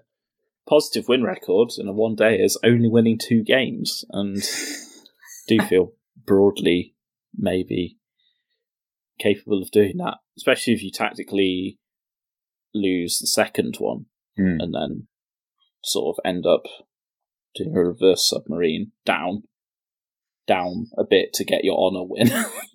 okay. Isn't it better to tactically lose the first one?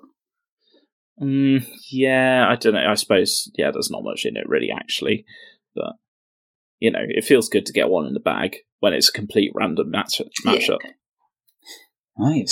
Well, on that bombshell, we'll be signing off. We still don't have a funny gimmick way to end the show, so I'm just going to say goodbye. Good luck. Well, I have been Matthew Wards. You can find me on Instagram. I am at 37 Visible Skulls. All one word, all spelled out. Just why? Just why? And Uh, I have been Laura. Uh, you can find me on Instagram and Twitter at Scops947. uh, I have been and remain Rich, and yeah, you can find me on Twitter at Rich Nutter or on Instagram at RJ Nutter. Uh, and I suppose we should say uh, thank you to Tiny Plastic People for hosting us. Uh, you can visit tinyplasticpeople.com or tweet or Instagram at Tiny Plastic Pals uh, to find more of their good podcast and article content. We've all contributed various things for them in the past. Uh, you could also, if you'd like to ask us a question, you could email the tiny plastic people at gmail.com and put maybe three and two or something like that, or AOS question in the subject line, just so that we know it's you. And we'll try and answer your questions, perhaps in a humorous way, or perhaps in a completely flat, technical way, if that's what you prefer. maybe both. Maybe a bit of both. Yeah, we'll keep guessing. Bye. Bye. Bye.